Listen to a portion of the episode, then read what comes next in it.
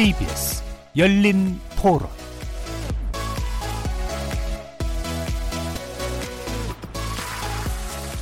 안녕하십니까. KBS 열린 토론 정준희입니다.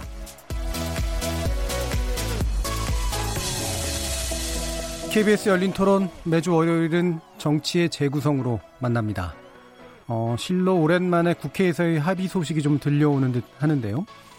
일단 여야 5당이 7월 31일자로 일본 수출 규제 대책 민관정 협의회 출범시키기로 합의했습니다.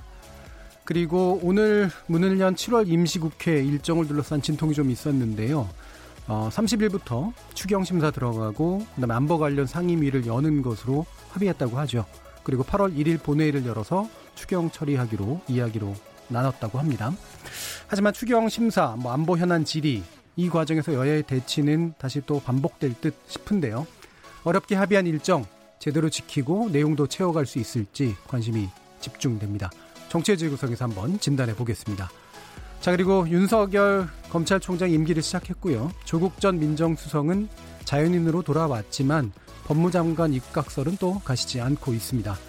아, 이들을 통해서 사법개혁 전망도 살펴볼 예정입니다.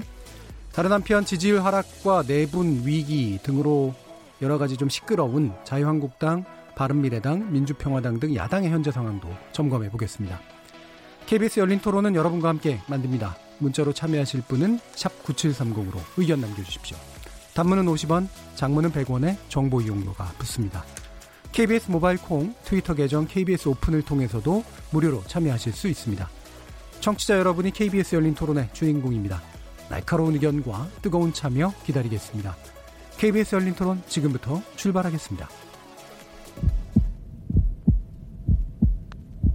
살아 있습니다. 토론이 살아 있습니다. 살아있는 토론, KBS 열린 토론. 토론은 라디오가 진짜입니다. 진짜 토론, KBS 열린 토론.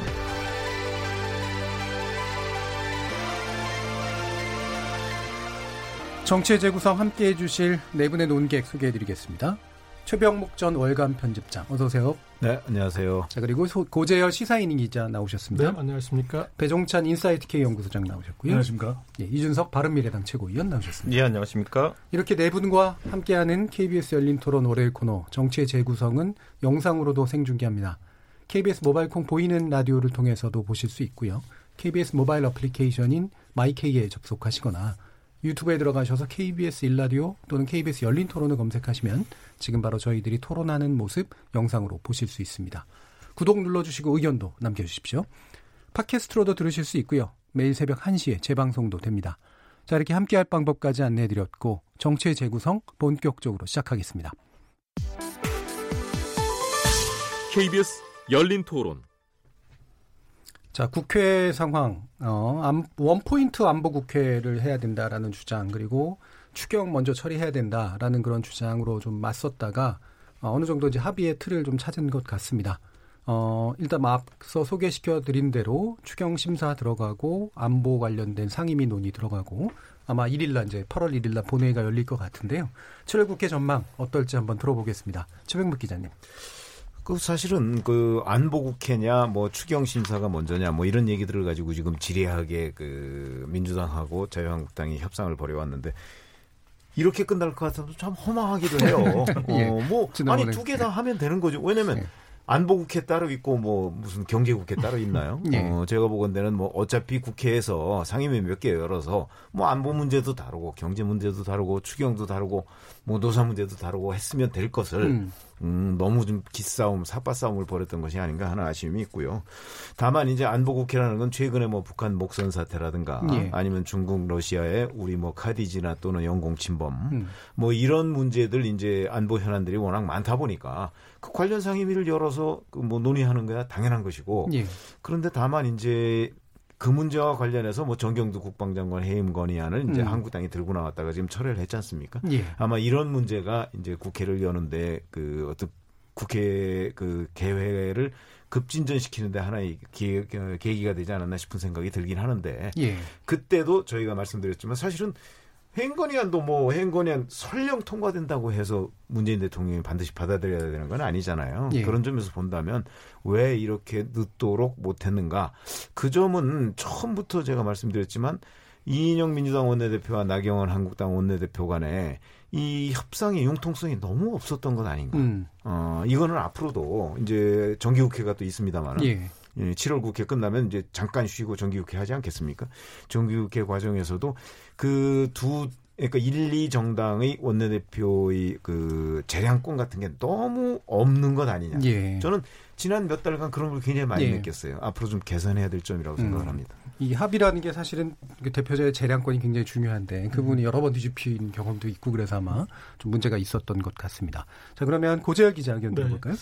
그동안 이렇게 합의가 안 이루어졌던 그 결정적인 이유 중에 하나는 나경원 원내대표가 선 옵션이 아니라 후 옵션을 달아서 후 옵션. 예, 그 음. 계속 다른 어떤 추가 요구 사항을 내면서 그걸 이제 받아들이지 않으면서 음. 이게 안 됐는데 어 지금 현재 이렇게 지금 합의가 이루어졌을 수 있었던 비결은 어 나경원 원내대표가 집중적으로 내세울 거 그러니까 자유한국당이 집중해야 할 내용들이 정해졌기 때문이라고 생각해요. 그러니까 예.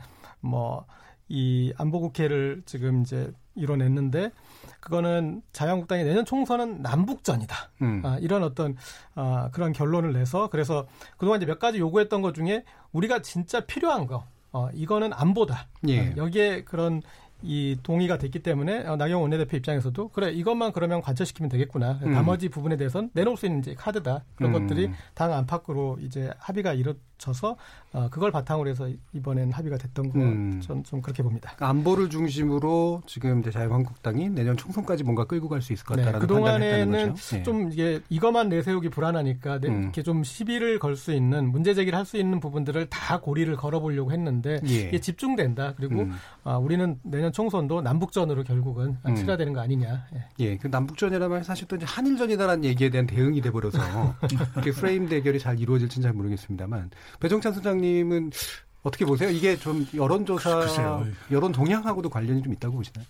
보통은 지금처럼 이제 국회가 굉장히 무능하고 무책임한 국회일 때는 이 무당층에 올라가면서 어느 정당의 지지율이고 내려가는 것이 통상적이거든요. 그런데 예. 지금은 이게 일종의 진영 대결이에요. 음. 그러니까 이제 우리 쪽의 의견으로 결집하는 그런 양상으로 나타나기 때문에 사실은 국회에 대한 좀 전면적인 또는 국회에 대한 제대로 된 이 국민 여론의 비판이 잘 전달이 안 되는 거죠. 예. 게다가 이제 지금 보면은 국회 의정 활동도 있지만 이게 반일 감정 자체가 전국을 또 주도하는 것으로 돼 있어서 그래서 보면 형식도 이 일본의 수출 규제 대책을 마련한 민관정 협의회입니다. 음. 사실 이게 완전하게 국회가 정상화되어 있다고 보기에 저는 힘들다고 보여지거든요. 근데 가장 중요한 것이 좀 더 이 실효적이고 기능성 있게 국회가 운영될 수 있는데 두 가지를 이 국민들이 볼 때는 물론 제가 국민을 대표하는 건 아닙니다만은 두 가지에 대해서 뭔가 두려워하고 있는 것 같아요. 하나는 추경안과 관련해서는 내용에 대해서 자꾸만 그걸 또 꼬리를 잡고 꼬리를 물고 이렇게 지지부진하게 끌고 가는데 사실 내용과 관련해서 이견이 있는 부분이면 내용을 확인하면 될 일이거든요. 치열하게 또 토론하면 네. 논의를 하면 될 일인데 이 부분에 대해서 왜 야당이 굉장히 뭔가를 두려워하면서 속 시원한 그런 이 열린 장을 마련하지 못하냐. 또 하나 이제 안보 부분을 가면은 굉장히 사람에 대해서 지나치게 그 사람의 거치에 대해서 두려워할 이유가 뭐가 있냐. 예. 가령 여당 입장에서 예, 정경두 국방장관이 뭔가 문제가 있다. 그렇다면 야당에서 해결해야하는 거하고 아까 최경무 기자께서 이야기를 하신 대로 한 대로 이걸 여당 또 정부가 또 대통령이 판단하면 될 일이거든요. 그런데 예. 이런 부분에 대해서 아예 되질 않는다. 아예 음. 절대 우리는 받아들일 수 없다. 이런 모르쇠로 일관된 것 자체가 저는 국민들의 비판을 받는 부분인데 한 가지 안타까운 건 여론 데이터 전문가로서 이럴 때 사실은 무당층이 오히려 3, 40% 늘어나면서 예. 도저히 이 정당에 대해서는 국민들이 이 정말 단죄를 내리는 음. 이런 형태의 좀 평가가 내려져야 되는데 정작 여론조사는 그걸 담아내지 못하기 때문에 저는 참고적으로 이게 상대 평가를 하는 것보다는 각 정당에 대해서 좀 절대 평가를 하는 방식이 오히려 더 제대로 된 평가가 아닌가라는 생각도 해봅니다. 음, 그러니까 여론조사 과정에서 네. 특정 정당들을 아예 그냥 거기에 대한 만족도 뭐 이런 식으로 얘기하는 건가요? 더불어민주당에 대해서 음. 제대로 하고 있느냐 안 하고 있느냐, 음. 자유한국당에 대해서 제대로 하고 있느냐 안 하고 있느냐 이런 좀 절대 평가를 해보는 것도 하나의 방법이라는 생각이 들거든요. 예, 지금 대통령에 대한 어떤 그렇죠, 평가처럼. 평가처럼. 네, 네, 알겠습니다. 예, 이준석 의원.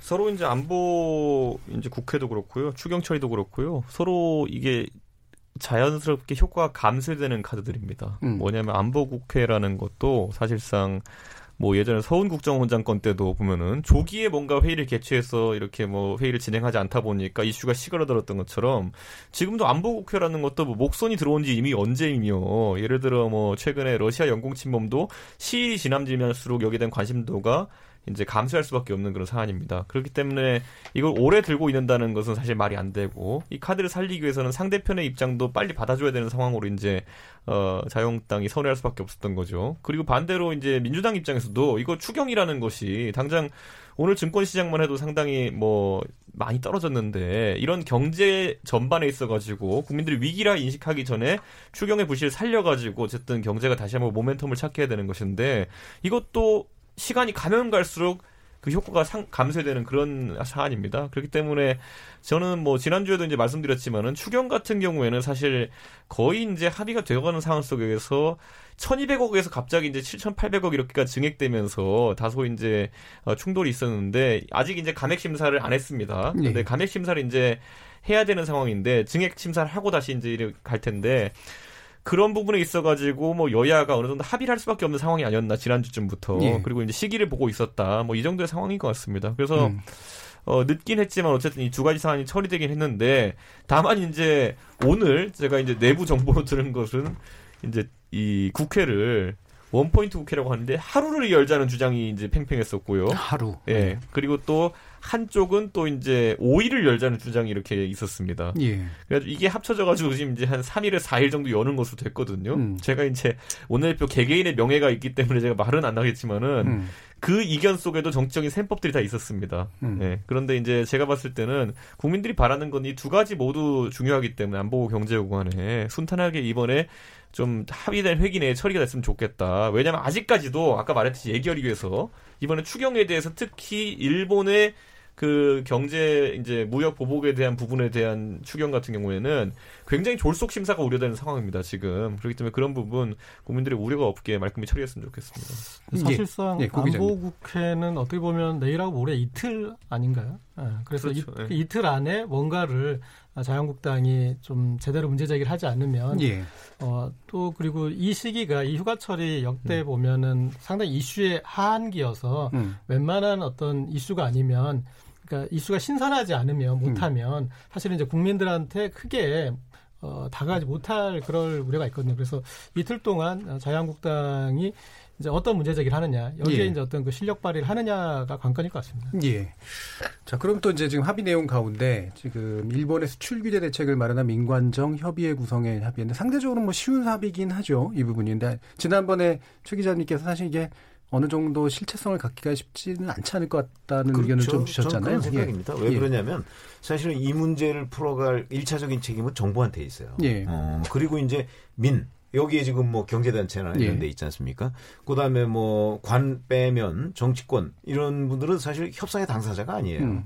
근데 이 문제에 관해서 한국 정부와 일본 정부가 사실은 그 문제를 풀어가야 되는 입장이라고요. 그래서 예. 사실은 정부 당국자들이 이, 이 갈등을 부추겨서는 안 된다 하는 얘기를 저희가 그 몇 차례 했던 이유가 뭐였냐면 바로 정부 관계자들은 이거를 풀어가야 하는 책임 있는 사람들이다 예. 하는 관점에서 얘기했던 것이고 음. 그렇게 본다면 이 정부를 빼고 다른 분들은 그냥 그 협상하는데 힘을 모아주는 정도의 효과가 아닐까 이렇게 생각합니다. 그렇게 본다면 민관정 협의회가 이제 생긴다고 하더라도 결국은 거기에서 그 일본의 무역 보복을 뭐 규탄하고 그 문제의 부당성을 알리고 하는 거를 뭐 저 외국이나 또는 관련 그 뭐 일본 재계도 있을 테니까 예. 그런데 알리는 정도의 역할 외에 음, 음. 실질적으로 이 매듭을 풀어가는 것은 정부가 할 일이다. 음. 그런 점에서 본다면 이거는 그 사실은 핵심적인 역할을 하기는 좀 어렵다. 예. 저는 여전히 그런 걸로 봅니다. 다만 음. 우리의 어떤 내부의 뭐 동력을 모으는 정도의 효과 그 정도는 음. 있다고 봐야죠. 예. 지금 뭐 이제 모이는 분들 보면은 뭐 또 모이는 분들은 또 되게 음. 쟁쟁합니다. 지금 정부에서는 경제부총리 또 외교장관, 산자부 장관 또 대통령 비서실의 정책실장 이렇게 또 이제 들어오게 돼 있고요. 노동단체가 이제 일단 민간 경제단체가 들어오는데 말씀처럼 이제 실질적으로 협상을 해야 되고 뭔가 문제를 풀어야 될 건 정부지만 어, 민관이 그래도 뭔가를 같이 한다라고 하는 것 상징적인 의미 이외에 어떤 식의 또 이렇게 구체적인 음. 것들이 가능할지 의견 있으시면 제일 중요한 게 소통이겠죠. 예, 소통이고 지금 우리가 다양하게 나오는 의견을 뭐 한쪽은 맞는 의견이다, 한쪽은 틀린 의견이다라고 하지 않는 것이 좀 중요하다고 보거든요. 예. 그러니까 일본의 대응, 일본의 주체에 대해서 누구라도 그것을 정당하다고 이야기할 국민들은 누가 있겠습니까? 음. 근데 이제 뭐 지금 불매 운동과 관련해서도 한 6.5 대 3.5 정도로 이거는 뭐 여러 가지 지금 조사 결과가 나오기 때문에 어느 한 조사 결과만 인용하기가 어려운데 그 정도로 국민 다수는 불매 운동에 대한 그런 긍정적인 태도를 보이고 있는 반면에 또 그렇지 않은 국민도 있어요. 예. 근데 저는 이게 다양한 의견을 나오는 거에 대해서 어느 건 맞다, 어느 건 틀리다라고 이야기할 것이 아니라 다양한 의견이 나오는 가운데 우리가 취해야 할 대일 대책은 무엇인가 이것을 논의하는 게 중요하거든요. 분명히 이 산업 분야 또 일본 관련된 중소기업의 업종별로도 의견이 다를 것 같아요. 그런데 저는 예. 이 민간적 협의에서 할 수 있는 역할이 바로 그런 역할이라고 봐요. 음. 노동계에서의 대응 방식도 다를 테니까 그런 소통 없이 간다면 또 우리 내부 갈등일 겁니다. 분명히. 예. 그래서 저는 지금 가장 중요한 것이 이 정부의 대일 방안이라고 하면 무조건 발목 잡아서도 안 될 것이고 또 정부나 여당은 또 다른 시각이 있다고 해서 그것은 절대 안 된다. 라고 하고 단정 짓지 말고 그것을 저기 소통하는 이 공간이 필요하거든요. 저는 민관적 협의회가 그런 역할을 해야만 우리의 경쟁력이 대일 경쟁력, 대형 경쟁력이 예. 훨씬 더 이 효율적으로 발휘가 될 겁니다. 그런 음. 점에서 저는 민간적 협의의 역할은 이런 소통의 장으로서 반드시 필요하다. 예. 다양한 소통을 하고 그것을 이 다양한 의견들을 또 우리가 대응의 하나의 이 무기로 또 녹여 넣어서 발휘가 될 필요가 있겠죠. 예. 이게 다른 목소리를 무조건 없애고 그냥 뭐 하나 뭐 한, 하나로 가자 뭐 이런 얘기를 하는 장이 아니라 네. 다르지만 이게 목표가 이제 하나로 뭐 명확하게 좀 드러날 수 있는 아마 그런 쪽으로서의 소통의 장을 기대하시는 것 같아요. 당장 네. 그리고 장관들이 예, 이상한 이야기를 해가지고 이제 기업인들과 논쟁을 벌이는 그런 상황 같은 예. 것들은 많이 피해야겠죠. 예. 가장 우리가 이제 이번 사태 속에서 기억나는 것이 박영선 중소벤처 장관이 이제 대기업에게 이런 말을 했죠. 대기업이 소재 국산에 나서지 않았기 때문에 이런 일이 벌어진 것이다라는 음. 취지로 이야기했는데 당장 이제 지목이 되었던 이제 SK 최태원 회장 같은 경우에는 반박을 할 수밖에 없었죠. 예. 그게 중소기업이라서 안 써준 것이 아니라 이제 사실은 품질 문제가 있다. 그 순도라는 것이 뒤에 구자가 몇 개 붙었느냐가 99.99하고 99.9999는 만드는 게 기술 격차가 상당하다는 취지로 이제 업계에서는 반응이 나오고 있는데 예. 사실 중소벤처기업부 장관이 당연히 중소기업품 써달라고 하는 것은 인지상정인데 음. 과연 지금이 그럴 때냐라는 것에 대해 가지고는 메시지 타이밍이 안 맞았다는 의견이 있기 때문에 저는 그런 것들이 앞으로 불협화음처럼 보이지 않게 사실 중소기업 장관 중소기업 제품 써달라고 할 수 있는 거예요. 그렇죠. 같은 말이라도 달리 할 수 있죠. 지금 예. 하면 그게 불협화음인 거고 대기업을 질책하는 것처럼 보이면서 예. 아무래도 아까 말했던 힘을 모은다는 취지가 아닌 것처럼 들리는 거거든요. 음. 그렇기 때문에 이번에 또 어제도 이제 홍장표 이제 어 제가 그런 얘기 비슷한 얘기를 했거든요. 그러니까 예. 저는 이런 것들이 앞으로 정부에서도 좀 조율된 메시지가 나와야 된다. 이 무역 전쟁 작가 최 기자님 말씀하셨던 것처럼 본인이 컨트롤을 잡고 있어야 되는 거는 국가입니다. 우리가 이제 그 영화 중에 보면은 허드슨강에 비행기가 추, 추락하는데 이제 기장이 가장 먼저 하는 게 뭐냐면은 my plane이에요. 이제 내가 이제 비행기를 제어하겠다는 거를 부기장하고 합의하는 거예요. 예. 그러고 나면 모든 게 내 책임이 되고 내가 지시를 내린다는 관점이 명확해지면은 부기장도 자기 역할이 명확해지는 거거든요. 근데 지금 정부 같은 경우에는 아직까지 많은 국민들이 봤을 때는 my plane이라는 걸 선언하지 않은 것처럼 보인다. 왜냐하면 때로는 뭐 야당을 공격하고 때로는 뭐 일본을 공격하고 때로는 또 러시아를 칭찬했다가 계속 우왕좌왕하는 모습 보이는데 딱 하나의 기조를 잡고 갔으면 좋겠다. 이게 많은 기업들의 지금 심정일 것입니다. 음, 보면. 지금 정부가 그럼 이런 이건 이건 내 계획은 이렇다. 나, 내가 기장이다. 내가 책임지겠다 이렇게 하면 네. 다른 쪽들이 이렇게 그 부분에 대해서 잘 맞춰줄 것 같으세요? 저는 당연히 맞춰줄 수밖에 없다 생각하고요. 음. 왜냐하면 그 대신 그 방안이 음. 합리적인 경우엔 그렇습니다. 그런데 우리가 초기에 정부 대응 중에 문제가 있었던 건 뭐냐면은 정부 여당 그리고 뭐 조국 수석까지 해가지고 스피커가 너무 다양했는데 음. 언뜻 보면 비슷한 메시지지만은 대통령께서 딱 중심 잡아주시는 그 길의 메시지와 일, 치하는 건 아니었거든요. 예. 그 길이라 하면 아까 말했듯이 제품 국산화를 하고 이런 것이라면은 음. 좀 결이 닿는 부분이 있어요. 그런데 거기에서 좀 벗어나가지고 좀 정신적인 부분 강조해서 죽창이 나온다든지 뭐 이런 부분부터는 예. 괴가 비슷한 것 같으면서 다릅니다. 예. 그러니까 기업 입장에서도 리스크 관리할 때 그 두 가지는 다르게 받아들일 수밖에 없어요. 음. 그러니까 저는 그런 측면에서 정부에서 특히 대통령께서 이건 외교 문제고 이건 내가 컨트롤한다, 내가 기장이다라는 걸 선언하시는 게 예. 명징하게 드러나야 됩니다. 그런데 이 부분에 있어서는 예, 어느 한쪽을 탓하기는 힘들다고 봐요. 우리가 이제 여론을 분석하는 다양한 방법 중에는 이제 댓글 분석이라는 게 있는데 예. 물론 이제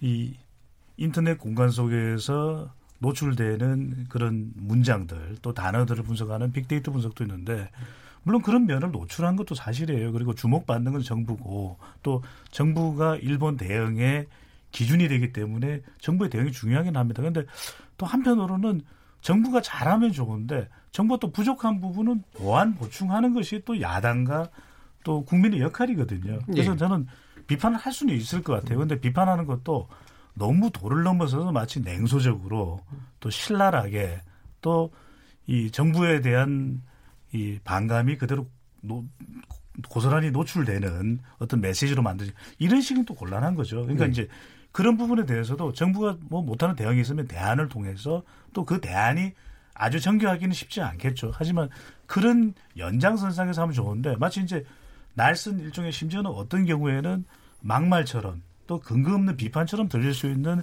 그렇게 전달이 된다면 정쟁으로밖에 안 비치지거든요. 네. 그래서 정부는 좀더 정교한 또 일관된 메시지를 전달할 수 있는 창구를 만드는 것이 필요하고 또 야당은 이 잘 좀 부족해 보이는 부분에 대해서는 보완을 하되 그것을 마치 문재인 대통령에 대한 무분별한 근거 없는 공격 으로 비춰지는 것은 좀 자제할 필요도 있겠죠. 예. 네. 음, 이번 예, 국면에서는 예, 제가 보기에는 뭐 대통령이나 정부는 선명하게 마이네이션을 외쳤던 것 같고 예. 오히려 야사, 야당이나 보수 언론이 마이네이션을 외쳤느냐 아, 그거에 대해서는 저는 좀 의문이 있고 어, 이번 이제 합의가 제가 봤을 때 좀 절묘한 게, 그러니까 안보국회라는 그 형식이, 예. 어, 지금은 어쨌든 우리가 북한 문제 다시 에, 아, 곰곰이 또 뭐 북한 문제 외 영국 문제도 포함되지만 어, 짚고 넘어가야 된다라는 이제 그 프레임을 어, 야당이 이제 선명하게 안 쳤다면 예.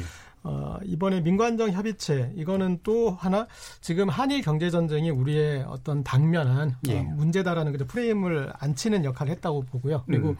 아, 이 문제에 대해서 이 문제가 단기적인 문제인지 장기적인 문제인지 그것에 대한 성격이 민간적 협의회를 통해서 이제 구현됐다고 봅니다. 그러니까 예. 이거는 단기적으로 우리가 기싸움으로 끝날 문제 그리고 어, 이번에 일본이 조금 물러나서 끝날 문제가 아니라 아, 그리고 또 이제 뭐 당면한 뭐 화이트리스트 발표도 있지만 아, 그런 거에서 이게 이제 장기 문제고 우리는 이것을 위해서 어, 함께 싸우기로 했어. 음. 그래서 지금은 한일전 국면이야라는 것을 정돈한 모형이 이 민간적 협의체가 아닐까 싶습니다. 예. 글쎄요. 근데 이제 예. 저는 처음에 사실은 그 일본의 무역 보복 문제가 나왔을 때 청와대에서 뭐라고 했는지 다 기억하시죠? 산업통상자원부에서 대응하도록 할 것이다 이렇게 얘기를 했습니다. 그때 저 저희가 그 한 2주 전인가 됐는데 음. 이게 지금 산업통상자원부에서 대응할 문제냐 하고 비판을 한 적이 있어요. 예. 왜 그러냐면 이 문제의 발단부터 발단은 뭐 작년 10월에 대법원 판결에서 나왔으니까 거기서부터 일본의 무역 보복까지 음. 이쭉 오는 과정을 주도한 것은 사실은 청와대였다고 저는 보거든요. 예. 그렇기 때문에 이거를 청와대에서 초반에 산업통상자원부로 미루고 그 다음에 어디 가서 저 외국에 가서 또 강경화 장관은 또 일본 쪽하고 또 외교장관 회담을 하자고 얘기를 해서 뭐 통화도 한 20분 정도 하고 그랬지 네. 않습니까? 네. 이런 문제들이 좀 우왕좌왕하는 모습을 보였다 초반에 음. 하는 것들이 제가, 제가 보기에는 좀 그 대응책이 이렇게 그 아주 타이트하게 짜여 있지 않았던 것 아니냐 하는 생각이 들고요. 그다음에 문재인 대통령이 이 부분에서 문재인 대통령을 포함해서 조국 전 민정수석까지 그러면 그동안에 거기에서 나온 메시지들이 과연 문제를 해결하려는 자세였느냐 아니면 그냥 결사항전 내지 응전을 촉구하는 자세였느냐 하는 부분에 또는 저는 그 좀 의문이 있어요. 어? 조국 전 민정수석 얘기했듯이 바로 그 뭐 죽창가를 비롯해서 뭐 이제 뭐 일, 일본에 뭐 얘기하면 무슨 뭐 어? 이적행위다 뭐 이런 거부터 해가지고 문제를 풀려는 자세가 아니고 오히려 문제를 좀 그 키우거나 아니면 뭔가 확전하려는 자세를 보였다 하는 것들이 굉장히 아쉬움으로 남아요. 음. 그러면 이제 앞으로 그럼 청와대가 우리가 이거를 이제 여기에 관련된 게 외교부도 있고 그다음에 산업통상자원부도 있고 뭐 여러 부처가 있지 않습니까? 그러면은 그거를 다 모아서 이게 국가적 위기니까 뭐 안보실이나 아니면 뭐 경제수석실이나 어디 정책실이나 어디에서 요거를 잘 컨트롤해 가면서 일본에 대항해 나가자. 음. 뭐 그게 이제 뭐 민관적 협의인지는 모르겠으나 예. 그런 식으로 뭔가 이렇게 정리해 가면서 대응해 나가려고 했던 것이 지금까지는 좀 부족했던 것이 아닌가. 예. 음. 그런 문제 제기를 할 수가 있다는 거죠. 예. 알겠습니다. 이 부분은 어 자연스럽게 아, 또 조국 그 민정수석 전 민정수석이죠 얘기가 나왔습니다만 뭐 실제로 물러난 분에 대해서 현재로선 자연이니까요. 네.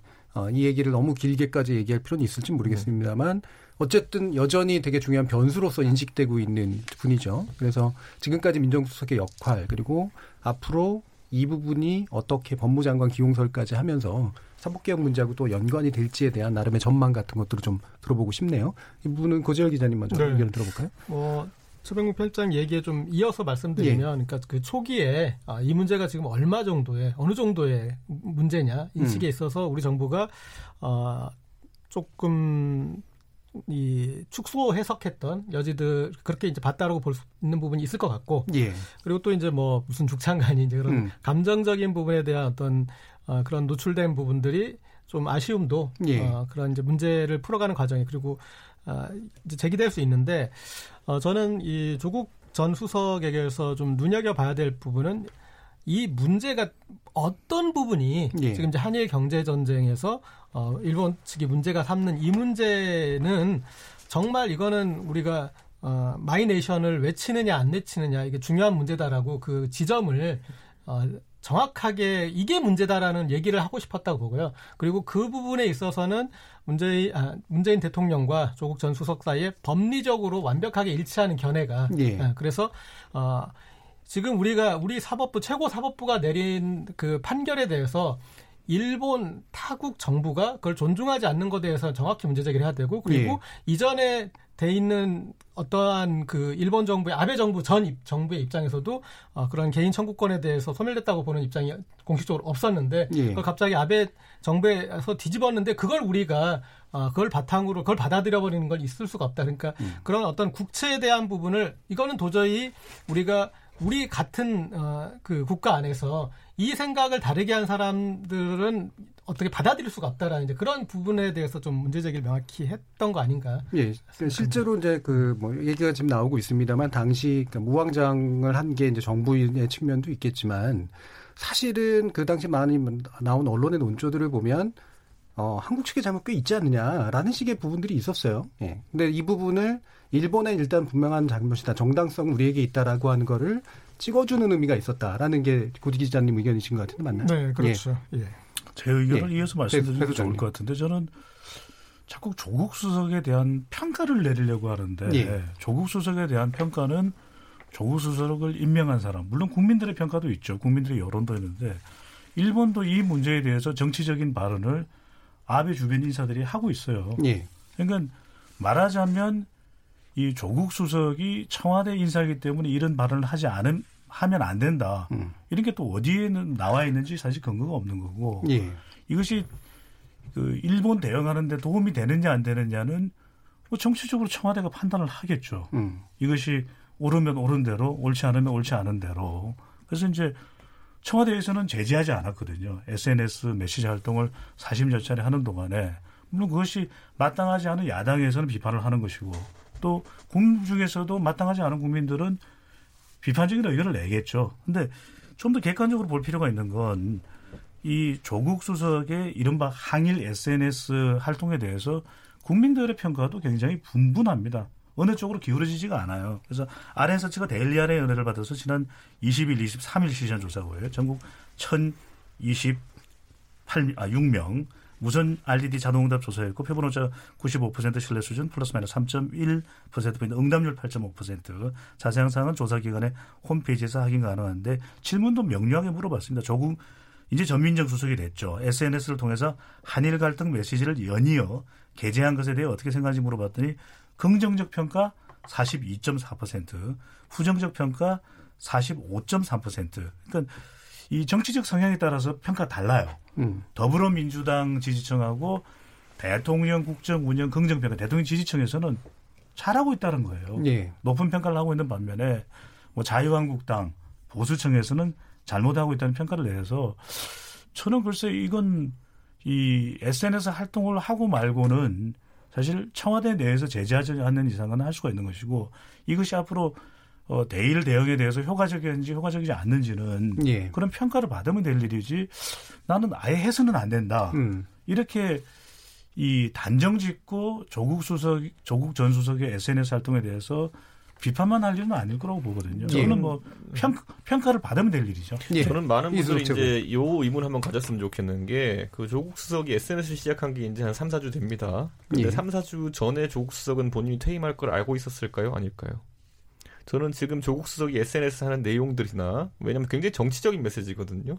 지금 박지원 의원을 포함해서 많은 사람들은 조국 수석의 다음 행보가 뭐 법무부 장관을 건너 가든 아니면 건너 뛰든지 간에 어쨌든 이제 정치의 뜻이 있다라고 많은 사람들이 보고 있어요. 그렇다면 지금 민정수석으로서 청와대 청와대에서 대통령을 법률적으로 보좌하는 인물 벗어나 가지고 실질적인 정치적인 행위를 하겠다 나선 그 시점에 본인이 이미 다른 진로를 간다는 것을 알고 있을 경우에는 본인의 직을 아니면 본인에게 쏟아진 관심사를 자기 정치에 이용한 겁니다. 이건 제가 봤을 때 대일 대응 과정 속에서 필요한 과정으로서 했다기보다는 제 생각에는 지금 시점에 당연히 야당에서 이거는 지적할 수밖에 없는 사안이고 하기 때문에 본인의 직을 만약에 정치 활동에 이용한 거라면은 저는 이번에 굉장히 이거는 좀 안 쉬운 행보다 이렇게 보고 법무부 장관을 간 다음에 총선 가고 그 다음에 대선 간다는 그 박지원 의원의 분석이 최근에 이제 회자가 네. 됐었는데 저는 그건 시기상으로 제 생각엔 세 가지를 다 수행한다는 것은 말이 안 되는 것을 보입니다. 예. 예를 들어 전시 때 보면은 선조가 이순신 장군을 전라 좌수사 만들려고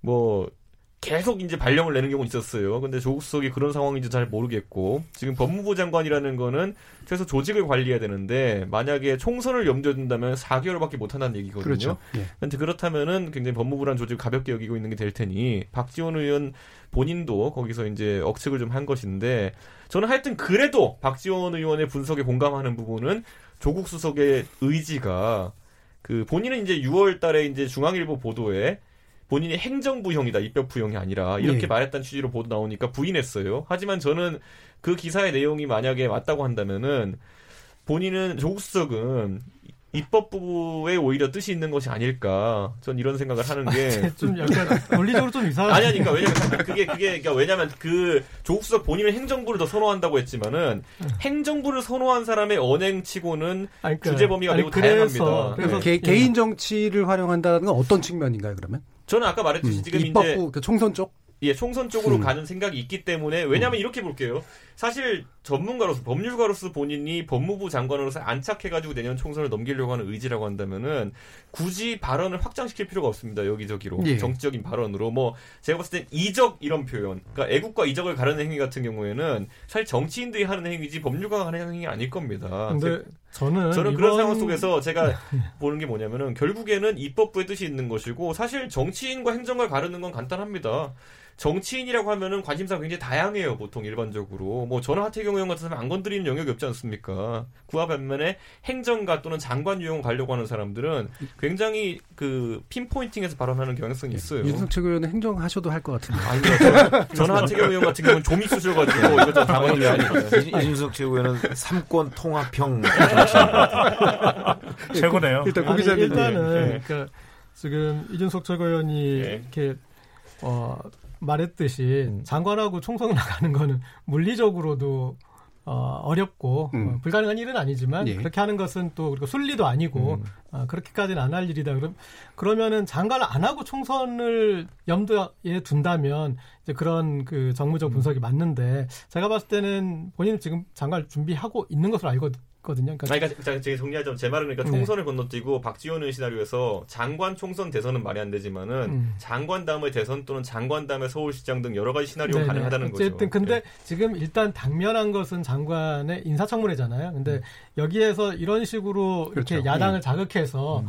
어, 인사청문회 때 저를 정말 실컷 여러분이 어, 할수 있는 한 세게 때려주십시오라고 시위하는 것밖에 안 되잖아요. 그러니까 예. 본인한테 가장 불리한 시점에 예. 어, 야당을 자극하는 지금 하고 있는 정무적으로는 어떻게 보면 가장 하지 말아야 될 일을 하고 있는 거잖아요. 근데 예. 그거를 이제 어, 이준석 최고위는 아주 적극적으로 해석해서 아주 큰 예, 정치적 성과를 그, 위해서 그게, 한다고 했는데 그게 대단한 기획일 수도 있죠. 예, 어, 그런 아, 식으로 해서 아예 예. 청문회가 무산될 수도 있잖아요. 예. 어, 그러면 그냥 바로 법무장관이 될 수도 있고. 아. 아니 왜 그러냐면 예. 그런 것들은 이제 본인이 그 사실 어떤 식으로 하느냐는 게 이제 본인의 머릿속에 있을 텐데 예. 전 이렇게 봐요. 제가 뭐 조국 전수석 SNS를 하지 말아야 된다 이렇게 얘기하지 않아요. 예. 다만 SNS를 하는데 음. 음, 하는데 그 하는 내용이 문제라는 거죠. 음. 그러니까 조국 전수석은 대, 이제 지금은 전이 됐지만 그 당시에는 대통령의 수석 비서관이었어요. 예. 그러면 이 문제에 관해서 책임을 지고 일본과 협상해야 될 사람들은 그걸 총지휘해야 되는 사람이 대통령이고 예. 민정수석 비서관은 그거를 보좌해야 되는 사람이잖아요. 그러면 문제가 생기려고 하면 그걸 생기지 않도록 하는 게 최선이고 음. 만약에 생겼다면 해결하는 게 그다음 책무 아니겠어요? 그런데 문재인 전 아니 저 조국 전 수석이 하는 거는 이걸 해결하는 쪽이 아니고 오히려 확전하는 쪽으로 그동안에 계속해서 저 SNS를 했단 말이에요. 이 활동이 과연 대통령 수석 비서관으로서 적당하냐 하지 예. 적당하지 않느냐 하는 문제를 지적했던 거예요. 예, 예. 그런데 그거를 이제 본인은 또 그렇게 해서 어 적당하지 않다고 얘기하면 뭐 지금 뭐이저 뭐 그럼 일본한테 굴복하란 말이냐 또는 뭐 무슨 이적 행위 하느냐 이런 식으로 또 편을 가르고 하는 것들은 저희가 뭐 처음에 얘기했듯이 바로 공직자, 고위 공직자로서 문제를 해결하려는 자세가 아니다 하는 관점에서 비판을 했던 건데 나중에 보니까 그걸 또 본인은 비난이라고 표현을 했더라고요. 네. 어, 저희는 비판이라고 생각을 하는데 그런 여러 가지 용어 구, 구사나 또는 그 어떤 목표 지향점 음. 이런 것들이 저는 잘못됐었다고 보는 거죠. 예. 음. 알겠습니다. 그 이거 좀 좀 더 넘어가 보죠. 왜냐하면 또 지금 윤석열 검찰총장 얘기도 좀 해야 될 것 같아서요. 예. 저희가 예측 못하지만 정치할지 한번 예측해 보는 게 어떨까요? 아, 뭐 여기서 판 한번 깔자고요? 네. 아니 근데 이미 정치적 활동이에요. 예. 정치적 활, 동인 것이. 그렇지. 정치인으로서 정치 활동을 안 할 뿐이지. S, 지금 사실은 네. 고위공직자로서의 정치성 활동을 하고 있는 그러니까 정치적 활동이라고 볼 수 있는 것은 지금 공직자로서의 직무에 대한 평가도 중요하겠지만 정치적인 정무적인 능력의 평가가 또 지금 동시에 일어나고 있거든요. 그러니까 예. 이야기했듯이 저는 충분히 지금 이 조국 수석 음. 전 수석이죠. 전 수석의 SNS 활동에 대해서 왜 노영민 비서실장과 네 괜찮은 거죠. 네. 노영민 비서실장과 문재인 제 발언이 뭐 충격적이었던 것 같아요. 문재인 대통령이 제지하지 않았을까? 음. 그것은 저는 이 표현이나 이런 것에 대해서는 지적받을 수 있고 비난받을 수 있지만 전체적인 맥락은 저는 일치하고 있, 기 때문에 제재하지 않았다고 보거든요. 예. 충분히 대통령이 전면에 나서는 것보다는 오히려 이런 것에 대해서 법리적으로 또는 이게 심지어는 감성적으로 접근해서 이야기해 주시는 것도 때로는 필요하겠죠. 일본도 그렇게 하고 있으니까. 일본은 일본의 대응을 고스란히 보여주고 있는데 우리는 무조건 하고 이성적이어야 된다. 그런 논리는 또 어디에서 우리가 다 이 맞다라고 하는 근거는 없는 거잖아요. 그렇다면 예. 그, 그런 저는 감성적인 접근도 때로는 필요한 이슈가 있기 때문에 그, 예. 그런 것이 됐고 지금 법무부 장관으로 지명받으면 청문회에서 당장 평가받겠죠. 그리고 또 음. 법무부 장관으로서 검경 개혁을 잘했는지 평가받으실 것이고 그다음 대선에 나가면 국민들이 평가하는 거죠. 그 역대 우리가 법무부 장관 대선에 출마하는 사람들을 보면은 다 완벽해서 그 사람들에 대한 좋은 평가 그리고 정치적으로 성공 가도록 하는 건 아니거든요. 지금부터 평가받는 거죠. 그 연장선상에서 본인의 행동과 발언에 대한 책임을 어떻게 지느냐가 더 중요한 것이겠죠. 예. 네. 저이 부분도 아마 하시고 싶은 얘기가 되게 많으신 것 같긴 한데, 어, 그, 뭐, 판 깔고 이런 건 좀 다음에 하죠. 아, 예. 예. 알겠습니다. 시간이 좀 약간 좀 부족한 것 같아서요. 어, 일단 어느 정도 얘기는 좀 나온 것 같고요. 어, 그리고 입장 차이도 좀 확실히 좀 보이는 것 같습니다. 어, 윤 검찰총장이 이제 어쨌든 지금 소리 소문 없이 취임한 셈입니다. 지금 네. 이 지금 분위기에서요. 어, 되게 좀 강한 어떤 충돌들이 있을 것 같았었는데 그러면서 이제 확실히 이제 눈에 띄는 게 지금 연수원 동기들이 이제 대거 좀 진출을 했잖아요. 그래서 인사권을 중심으로 뭔가 검찰의 판이 좀 바뀔 것 같다라는 그런 예상은 좀 나오는데 이 부분은 어떻게 보시는지요? 최근 기자님. 그 사실은 이제 그 조국 전 민정수석이 법무장관으로 가기 전에 전격적으로 예. 인사를 해버렸어요. 예. 어, 그런데 그 인사는 이제 박상기 법무장관과 아마도 어, 윤석열 검찰총장 후보자가 후보자 시절에 뭔가 좀 그 협의를 했던 것이 아닌가 싶어요. 음. 그래서 취임 다음 날 바로 인사를 해버렸잖아요. 그렇죠. 예, 예. 물론 뭐 윤석열 총장이 그 검찰 간부들에 대해서 뭐 다 상세하게 파악하고 음. 있긴 하겠지만 어찌됐든 간에 그런 식으로 해서 조국 전 수석이 장관이 되기 전에 이제 뭐 쿠데타적으로 이렇게 인사를 좀 한 건 아닌가 이런 생각이 들고요. 어, 이제 곧 중간 간부급 인사가 예. 있을 것으로 보이는데 거기에 이제 23기 동기들이 대거 요직을 다 장악을 했단 말이죠. 그래서 음. 23기 집단 지도 체제다 뭐 이런 얘기가 나오고 있는데 그 일단은 23기들보다는 윤석열 총장이 나이가 한참 많아요. 음. 어, 한 대여섯 살쯤 많거든요. 그런 점으로 봐선 똑같은 23기 동기지만 아마 윤석열 총장한테 사적으로는 뭐 선배나 형이라고 부르는 사람들이 굉장히 많을 거라고 저는 예. 생각을 하거든요. 그렇게 된다면 검찰 전체가 어, 그러니까 총장이라는 지위를 떠나서 윤석열 원톱 체제가 됐다. 저는 이렇게 음. 생각해요. 예. 그렇게 되면은 나중에 법무장관이 누가 되든 이제 박상기 법무장관은 뭐 지금 바뀌는 게 유력시되니까 누가 되든 간에 검찰과의 이 협의가 음. 상대적으로 음. 과거보다 굉장히 좀 어려워질 수 있겠다 이런 생각은 듭니다. 예. 어, 그래서 윤석열 총장의 생각과 구상 이런 것들이 검찰에 훨씬 더 그 이렇게 잘 스며들 수 있는 계기가 되지 않았나 싶은 생각이 들어서 예. 그렇게 된다면 법무장관은 일반적인 그러니까 개별적인 사건에 대해서 그 검찰을 지휘할 수는 없지만 음. 일반적인 그 어떤 포괄적인 음. 지휘는 가능하거든요. 예. 그 법무장관의 포괄적인 지휘권이 과거 그 장관과 총장 간의 음. 관계보다 훨씬 줄어들 수밖에 없는 음, 총장 쪽으로 많이 갔다. 어, 총장 예. 쪽으로 힘의 무게 중심이 음. 많이 가는 그런 체제가 됐다. 음. 될 것이다. 앞으로. 예. 만약에 조국 전 수석이 장관이 되더라도. 하더라도. 어, 저는 예. 그렇게 예상하고 있습니다. 음. 자, 그러면 이게 또 조국 수석이 또 나오긴 했습니다. 나경원 대표가 조국이 이끄는 법무부는 공포정치의 발주처다라는 굉장히 강한 말을 썼는데 이 부분은 방금 예상해 주신 거에 비해서 보면은 약간 좀 다르네요. 아, 그거는 예. 왜 그러냐면 저는 이제 윤석열 총장 그 원톱 체제가 훨씬 더 강화될 거다 이렇게 음. 얘기를 했잖아요. 예. 근데 나경원 이제 대표가 얘기한 거는 아마 조국 수석을 겨냥해서 그렇게 얘기한 예. 것 같아요. 예. 어, 어. 그러니 그러니까 이제 뭐 그 거기가 무슨 발주처 이렇게 얘기를 했는데 그거는 이제 물론 장관과 총장은 수시로 협의를 해요. 예. 어, 수사의 일반적인 방향이나 뭐 이런 거에 대해서도 협의를 하지만 하여튼 나경원 원내대표가 이제 조국 수석 개인의 초점을 맞춰서 얘기한 음. 것이고 저는 이제 법무장관과 검찰총장과의 관계에서 지금 음. 말씀을 드리는 겁니다. 예. 그 저도 나경원 예. 원내대표의 그 비판은 뭐 음. 그냥 뭐 그렇게 성립되는 어떤 그런 가설은 아닌 것 같고, 예. 아, 이 조국 전 수석이 만약에 이제 법무부 장관이 된다면 어, 검찰총장 서로 숙제가 다르지 않겠습니까? 예. 예 그러니까 어, 조국 전 수석 이제 사법 개혁에 어떻게 보면은 발주처였는데 음. 본인이 이제 시행사로 와가지고 어, 그걸 이제 마무리하는 어떤 어, 그런 내부 거래가 되는. 근데 가끔 보면 이렇게 주, 택을 건설하다 보면은 뭐가 잘못되면은 발주처는 시행사 책임 물고 시행이 아니고 시공사. 시공사. 시공사. 시공사. 시공사. 또 시공사는 예. 또 발주, 예. 이제 설계가 잘못됐다 이런 얘기 하잖아요. 예, 그러니까 예, 그런데 본인이 이 거기까지 마무리를 하는 게 이제 일단 숙제인 것이고 그리고 음. 어, 나경원 원내대표의 비판과 다르게 어, 조명 편집장이 얘기하셨지만은 완벽하게 원톱 체제가 구축된 거거든요. 그러니까 예. 이전에 어떤 검찰에 음. 비교해 봤을 때 전무후무한 정도라고 생각하고요. 음. 왜냐하면 이제 간단하게 얘기하자면 검찰 간부나 이런 사람들이 밖에서 누구한테 줄을 댈 그럴 여지를 거의 뭐 없애버린 예. 그런 정도의 한번 이제 전격적으로 맡겨보는. 어, 저 이게 지금은 청와대나 어쨌든 장관을 거쳐서 가는 그 선 것의 힘은 훨씬 약해진 상태라고 봐도 될까요?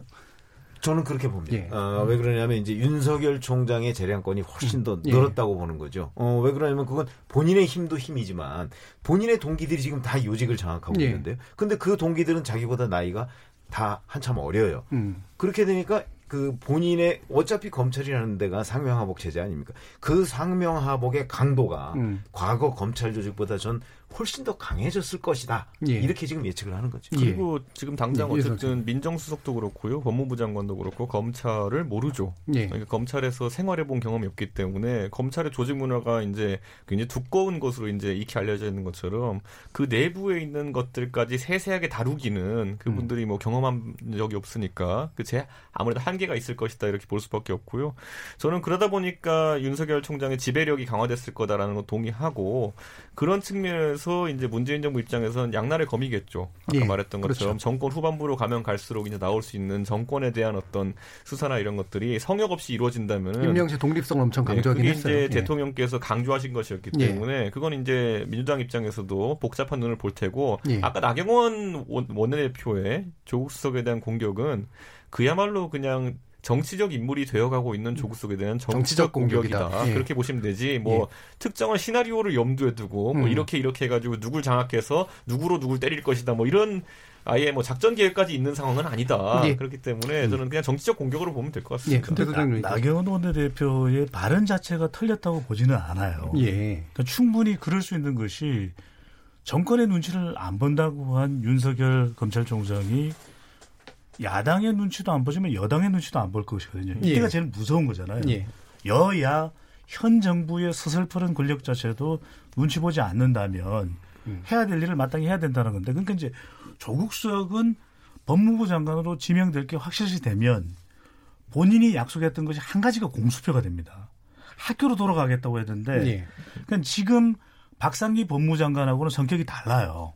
그러니까 박상희 법무장관이 정치를 했다라는 이야기를 못 들어봤잖아요, 우리는. 예. 그러니까 어, 이게 교수 임기가 남아 있다면 학교로 돌아갈 수도 있는 것이고 아니면 학교에 뭐 명예 교수가 될 수도 있을 테고 여하튼 이 정치 현장은 떠나는 것이거든요.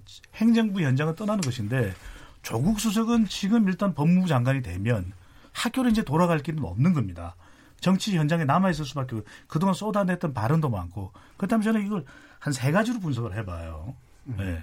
세 가지를 제가 못 끊었으니까. 세 가지씩. 첫 번째로는 왜 윤석열 총장이 윤석열 총장의 첫 번째 목표는 뭡니까? 검찰 개혁이거든요. 예. 이거 안 되면 아, 윤 총장 왜 임명한 거야? 이런 거센 유권자들의 비판이 나올 수밖에 없거든요. 그렇기 때문에 저는 친위 조직을 만들 수밖에 없다.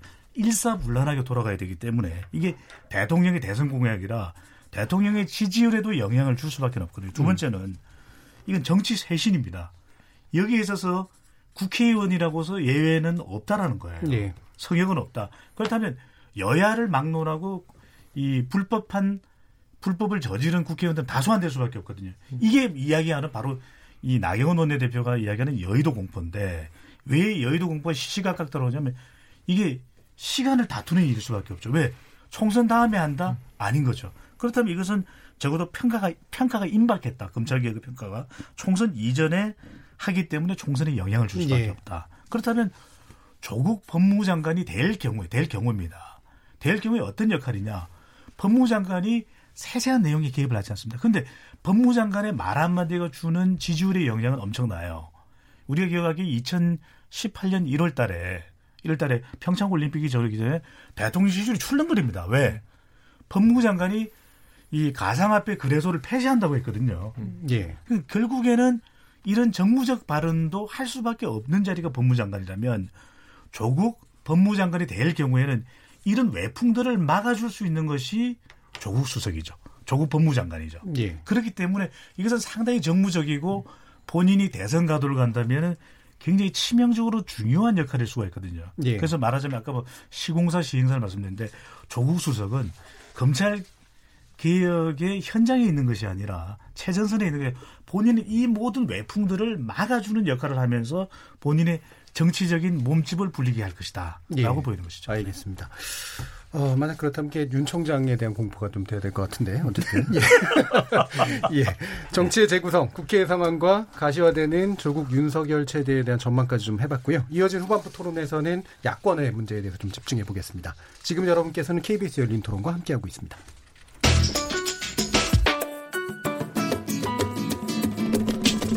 묻는다, 듣는다, 통한다. KBS 열린 토론. 듣고 계신 청취자 여러분, 감사드립니다. 들으면서 답답한 부분은 없으신가요? 궁금한 점은요? 그렇다면 함께 토론에 참여하시죠. 유료 문자 9730을 이용하시면 됩니다. 단문은 50원, 장문은 100원의 정보 이용료가 있습니다. 스마트폰 어플리케이션 KBS 모바일 콩을 통해서도 무료로 참여하실 수 있습니다. KBS 열린 토론은 언제나 열려 있습니다. 듣고 계신 KBS 열린 토론은 매일 밤 1시에 재방송됩니다. 토론이 진행되는 동안 청취자들께서 보내주신 의견 몇 가지 들어보겠습니다. 정희진 문자캐스터. 네, 안녕하십니까. 문자캐스터 정의진입니다. 청취자 여러분이 보내주신 문자 소개해드리겠습니다. 먼저 2234님. 우리가 수출 규제를 먼저 한 것도 아닌데 언론은 왜 자꾸 갈등이라고 표현하는 거죠? 강원도 산불이 대체 언제입니까? 정부 발목만 잡지 말고 추경 빨리 통과해주세요. 콩으로 윤종철님. 박영선 장관이 얘기한 건 중소기업을 키워야 한다는 뜻이지 당장 중소기업 제품을 쓰라는 건 아니었죠. 6897님. 삼성, SK 같은 대기업이 불화수소를 최고 순도로 만들어내는 시스템이 있어야 됩니다. 콩으로 김종문님. 일본의 압력 행사에 대해 산업통상부 가지고 초기에 대응하려던 것은 부족해 보입니다. 이제는 모든 부서가 대응합시다. 그리고 조국 전 수석에 대한 의견은 엇갈렸는데요. 7977님.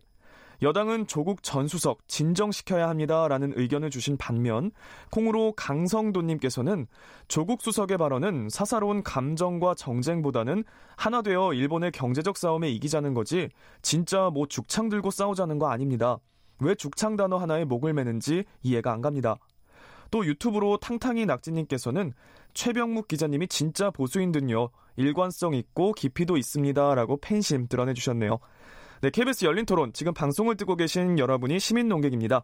계속해서 청취자 여러분들의 날카로운 시선과 의견 보내주세요. 지금까지 문자캐스터 정의진이었습니다. 뭐든지 이야기해.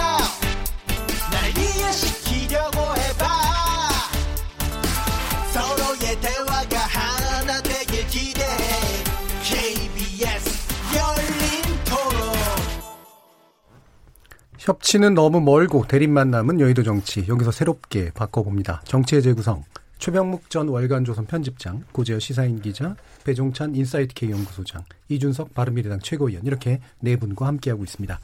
이 시간은 영상으로도 생중계하고 있는데요. KBS 모바일 콩 보이는 라디오를 통해서 보실 수 있고 KBS 모바일 어플리케이션 my K에 접속하시거나 유튜브 들어가셔서 KBS 열린 토론, KBS 1라디오 등을 검색하시면 저희들이 토론하는 모습 영상으로 보실 수 있습니다. 자, 이제 야권 문제를 좀 짚어야 되는데요. 아까, 어, 되게 좀 재미있는 그, 문자가 있었죠. 최병묵 기자님이 진짜 못 드시고. 네, 이 방송을 혹시 개인 정치 활용하시는 건 아니죠? 칭찬드리겠습니다. 아니, 그게 칭찬입니다. 그, 예. 그 댓글을, 예. 어, 그 댓글을 소개한 분의 의도를 제가 궁금해서 한번 여쭤봐야 되겠습니다. 아마도, 어, 아까 뭐 말씀 주신 그런 부분이 이제 보수적 입장에서 볼 때 충분히 뭐 공감이 되는 내용이었다라는 그런 이야기셨던 것 같고요. 어, 의견이 갈리는 부분은 또 분명히 있었던 것 같습니다. 이제 이 야권 좀 짚어보려고 하는데, 아, 지금, 어, 얼마 전부터 언론에서도 황교안 대표 체제가 다시 좀 이렇게, 어, 흔들리는 듯한 그런 식의 논조의 보도들이 좀 많아지고 있어요. 총선 전에 다시 또 이게 뭔가를 가려고 하는 생각인지 아닌지 모르겠습니다만, 일단, 어, 지지율이 좀 떨어지는 측면들은 좀 있는 것 같습니다. 그래서 이 부분 배종찬 소장님께 의견 먼저 들어보죠. 30% 되었던 자유한국당 예. 지지율이었었죠. 그러니까 이런 지지율이 상당히 회복되고 올라갔던 상승세 국면이 음.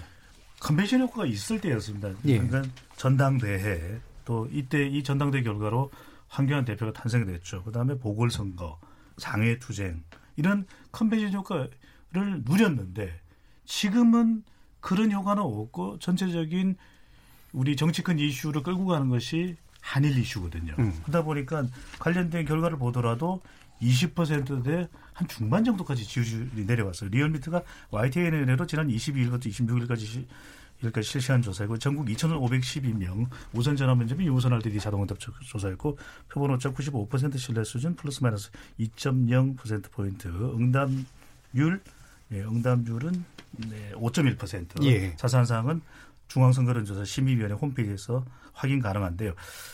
이 더불어민주당은 대통령의 지지층 결집하는 효과를 동반으로 누리고 있어요. 그래서 더불어민주당은 43.2% 예. 지지율이 올라갔어요. 그런데 자유한국당은 26.7%로 그러니까 민주당은 상승 국면인 반면에 지지층 결집으로 근데 자유한국당은 하락 국면이다. 예. 이것을 어떻게 해석할까? 그러니까 반일 감정, 한일 이슈, 아까 갈등은 또 싫어한다고 하셨으니까 이 이슈들을 보면 외부 이슈인데 외부 이슈에 대해서 노출되기 쉬운 환경이라는 거예요. 그건 예. 왜냐하면 컨벤션 효과가 작동될 수 있는 계기는 없는 가운데 뭐가 없느냐? 대안은 부재하죠.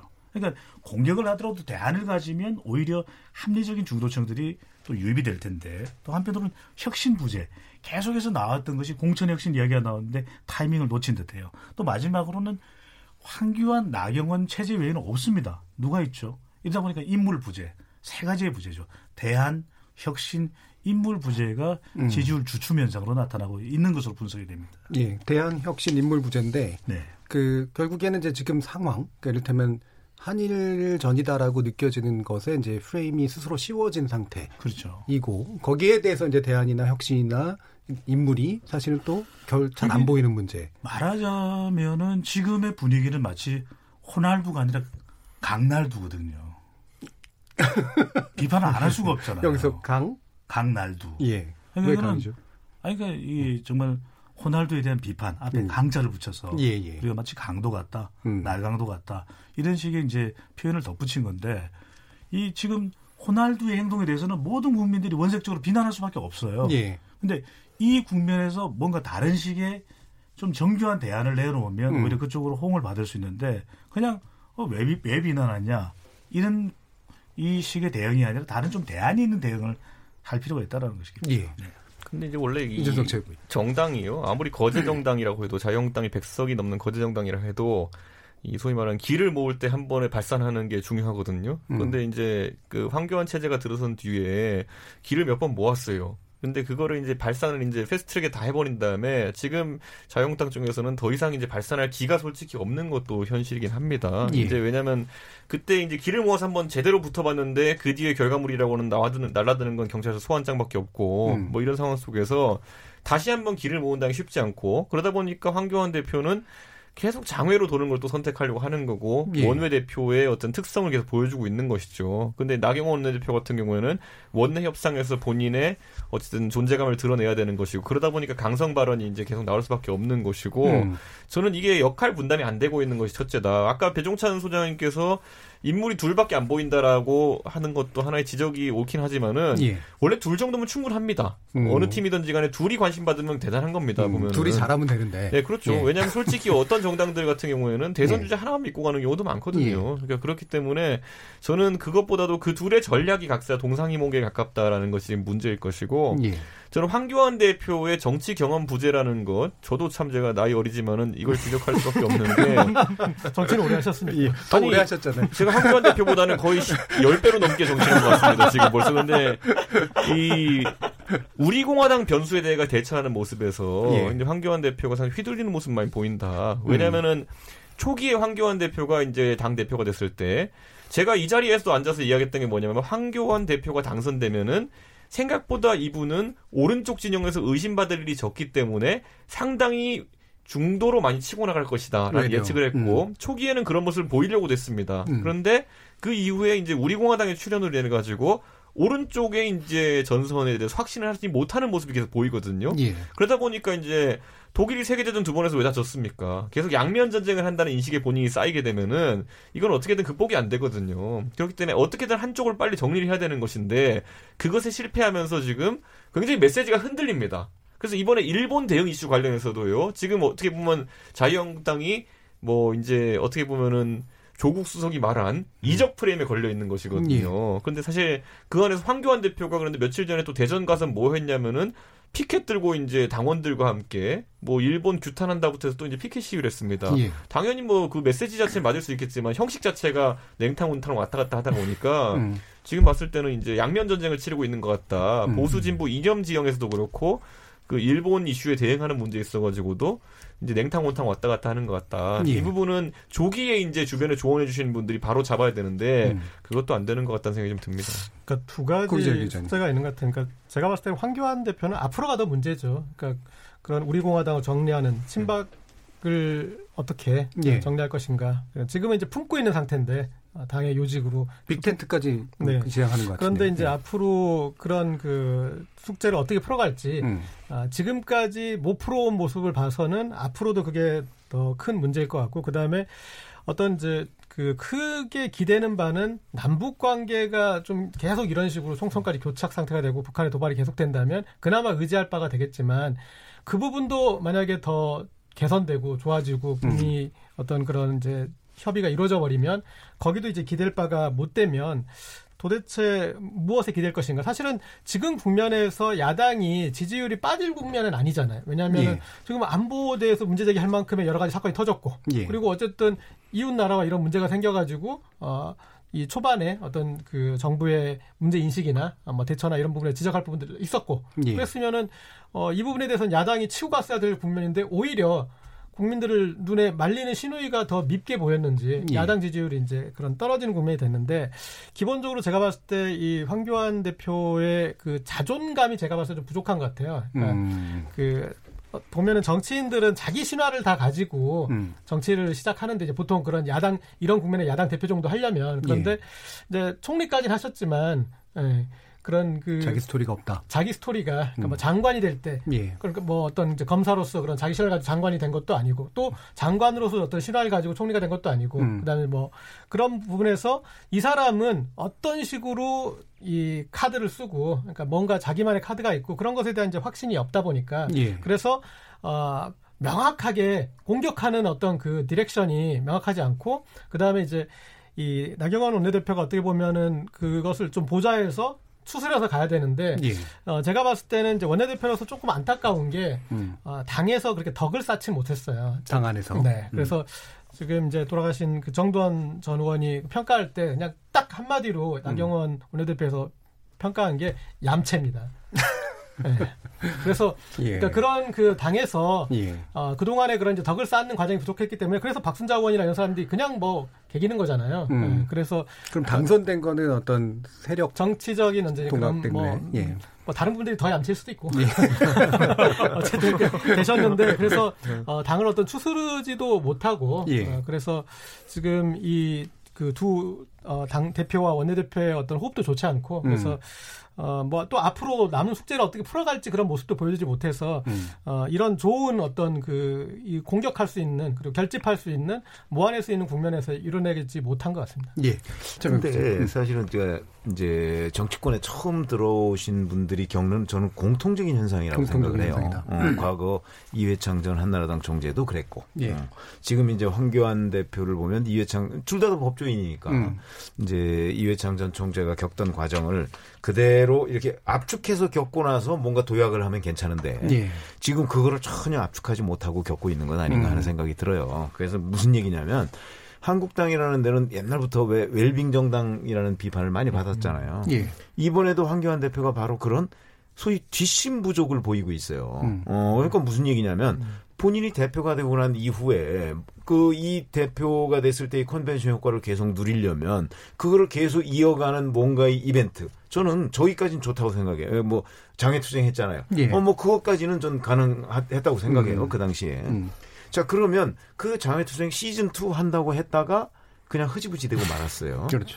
그 다음에 사실은 그 5.18 문제 관련해서 뭐 막말 나왔죠. 예. 막말 나왔으면 그 문제 처리한다고 했다가 또 그냥 처리를 한 건지 많은 건지 지금 기억하는 사람 별로 없어요. 예. 그리고서 이제 결국 김순례 최고위원이가 예. 뭐 최고위원에 다시 복귀를 했어요. 음.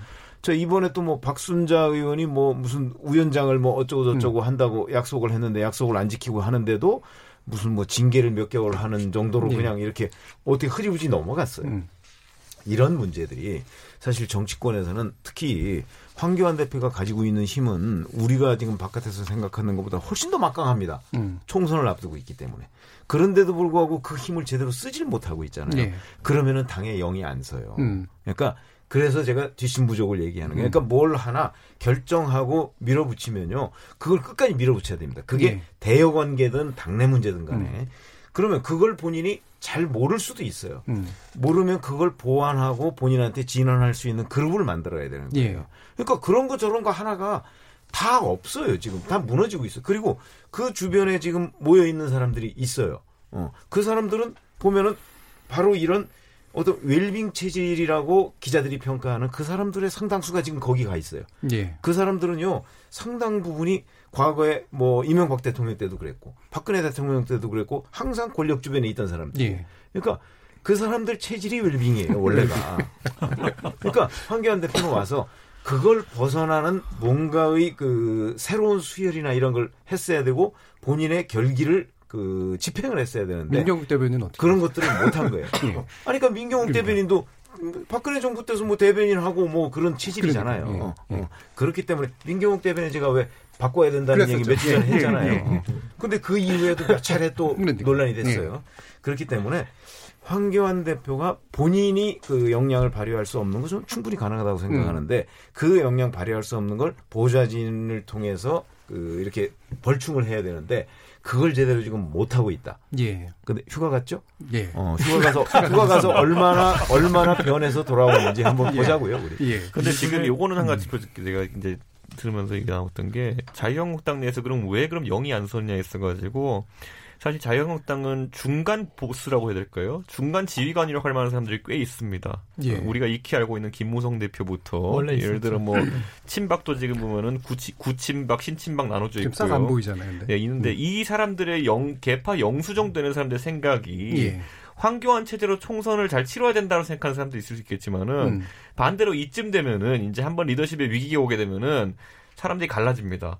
어 황교안만 넘어가면 내 다음 내그 다음 자리가 내 아닌가 이런 생각하는 사람들이 보이기 시작했죠. 음. 보이기 시작하면은 우리가 보일 정도면은 실제 내부에서는 영이 안 서는 상황들이 생기는 겁니다. 예. 그렇기 때문에 저는 황교안 대표가 지금 시점에서 이게 원래 정치인이요. 일정을 잡으려면 굉장히 무한히 잡을 수 있습니다. 저 같은 사람도요, 가가지고 지역구에서 행사 저한테 와달라는 거 다 잡으면요, 일주일 꽉 채울 수 있어요, 시간표. 그건 나 좋다고 부르는 사람만 계속 쫓아다니게 되면 그렇게 돼요. 이현주 의원한테도 갔잖아요. 이현주 의원은 제가 한 거죠, 제가. 근데 나 좋다고 간 사람들이 모이면은, 네. 쫙 모아가지고 일주일 채우고 돌고 나면요 되게 뿌듯하고 되게 네. 열심히 돈 기분이 나요. 뭔가 한것 네. 같아요. 뭔가 한 것 같아요. 근데 실제로 음. 보면은 내가 알던 사람에서 한 명도 더 벗어난 게 없어요. 음. 그러니까 지금 황교안 대표가 지금 하고 있는 일정이라는 것을 전원을 들어보면은 본인과 가까운 지역위원장도 있는 곳에 가가지고 강연하고 이런 것들을 일정표를 채우고 있다고 음, 해요. 근데 음. 국민들은 그걸 했는지 안 했는지 모르잖아요. 네. 그러니까 그런 상황이 연속되는 것은 주변에 일정 짜는 사람들부터 애초에 황교안 대표가 그런 리더십을 바라는 보이는 것을 바라지 않을 수도 있다. 예. 자기한테만 도움이 되는 상황을 바랄 수 있다. 이건 음. 알고 와야죠. 근데 지금 영향가가 있느냐 없느냐가 중요한 건데 예. 이준석 최고도 KBS 다른 데 다니는 것보다 KBS 열린 토론 나오는 게 가장 영향가 있지 않아요? 그러니까 나오잖아요. 네네. 저는 이게 나 혼자 산다의 딜레마다 독재 예. 체제가 되면 사실 경쟁 구도가 없고 마치 대안은 황교안 대표인 것처럼 이 착시 현상이 일어날 수가 있거든요. 그렇다면 사실은 위기 의식이 많이 없어지는 것이죠. 그래서 음. 저는 지금 가장 중요한 건 그런 좀 절박함을 느낄 필요가 있다. 왜냐하면 이게 장기 마라톤이잖아요. 그래서 말씀드렸던 대로 저는 대안을 좀 가질 필요가 있고 그래서 예. 황교안이 아니라 황대안 대표가 음. 돼야 된다. 음. 그다음에 혁신을 만들어내야 되고 지속적으로 그래야 오래 갈 수가 있으니까요. 그다음에는 인물을 계속 좀 참신한 인물, 지지율의 보탬이 될 수 있는 인물을 좀 영입할 필요가 있다라는 이야기를 꼭 드리고 싶고 영입된 그, 인물들이 안 참신해요 지금. 네. 그리 그리서도 저, 오늘로 제가 이제 예, 예. 토론을 예. 마무리하게 되는데 이제 월요일 저녁에 뭘 할까 막막한데 예. 최고의 토론 프로그램입니다. KBS 열린 토론 더 많이 사랑해 주시고 다음 기회에 또 뵙겠습니다. 예. 어 지금 이 정도로 좀 일단 마무리는 해야 될 것 같은데요. 원래 이준석 최고위원한테 바른 미래당 상황을 물어보려고 했는데 물어보기 너무 짧습니다. 착잡합니다. 정답이네요. 예.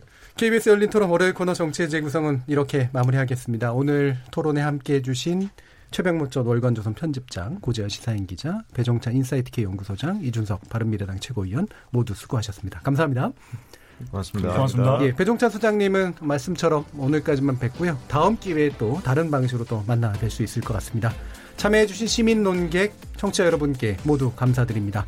저는 내일 저녁 7시 20분에 다시 찾아뵙겠습니다. 지금까지 KBS 열린 토론 정준이었습니다.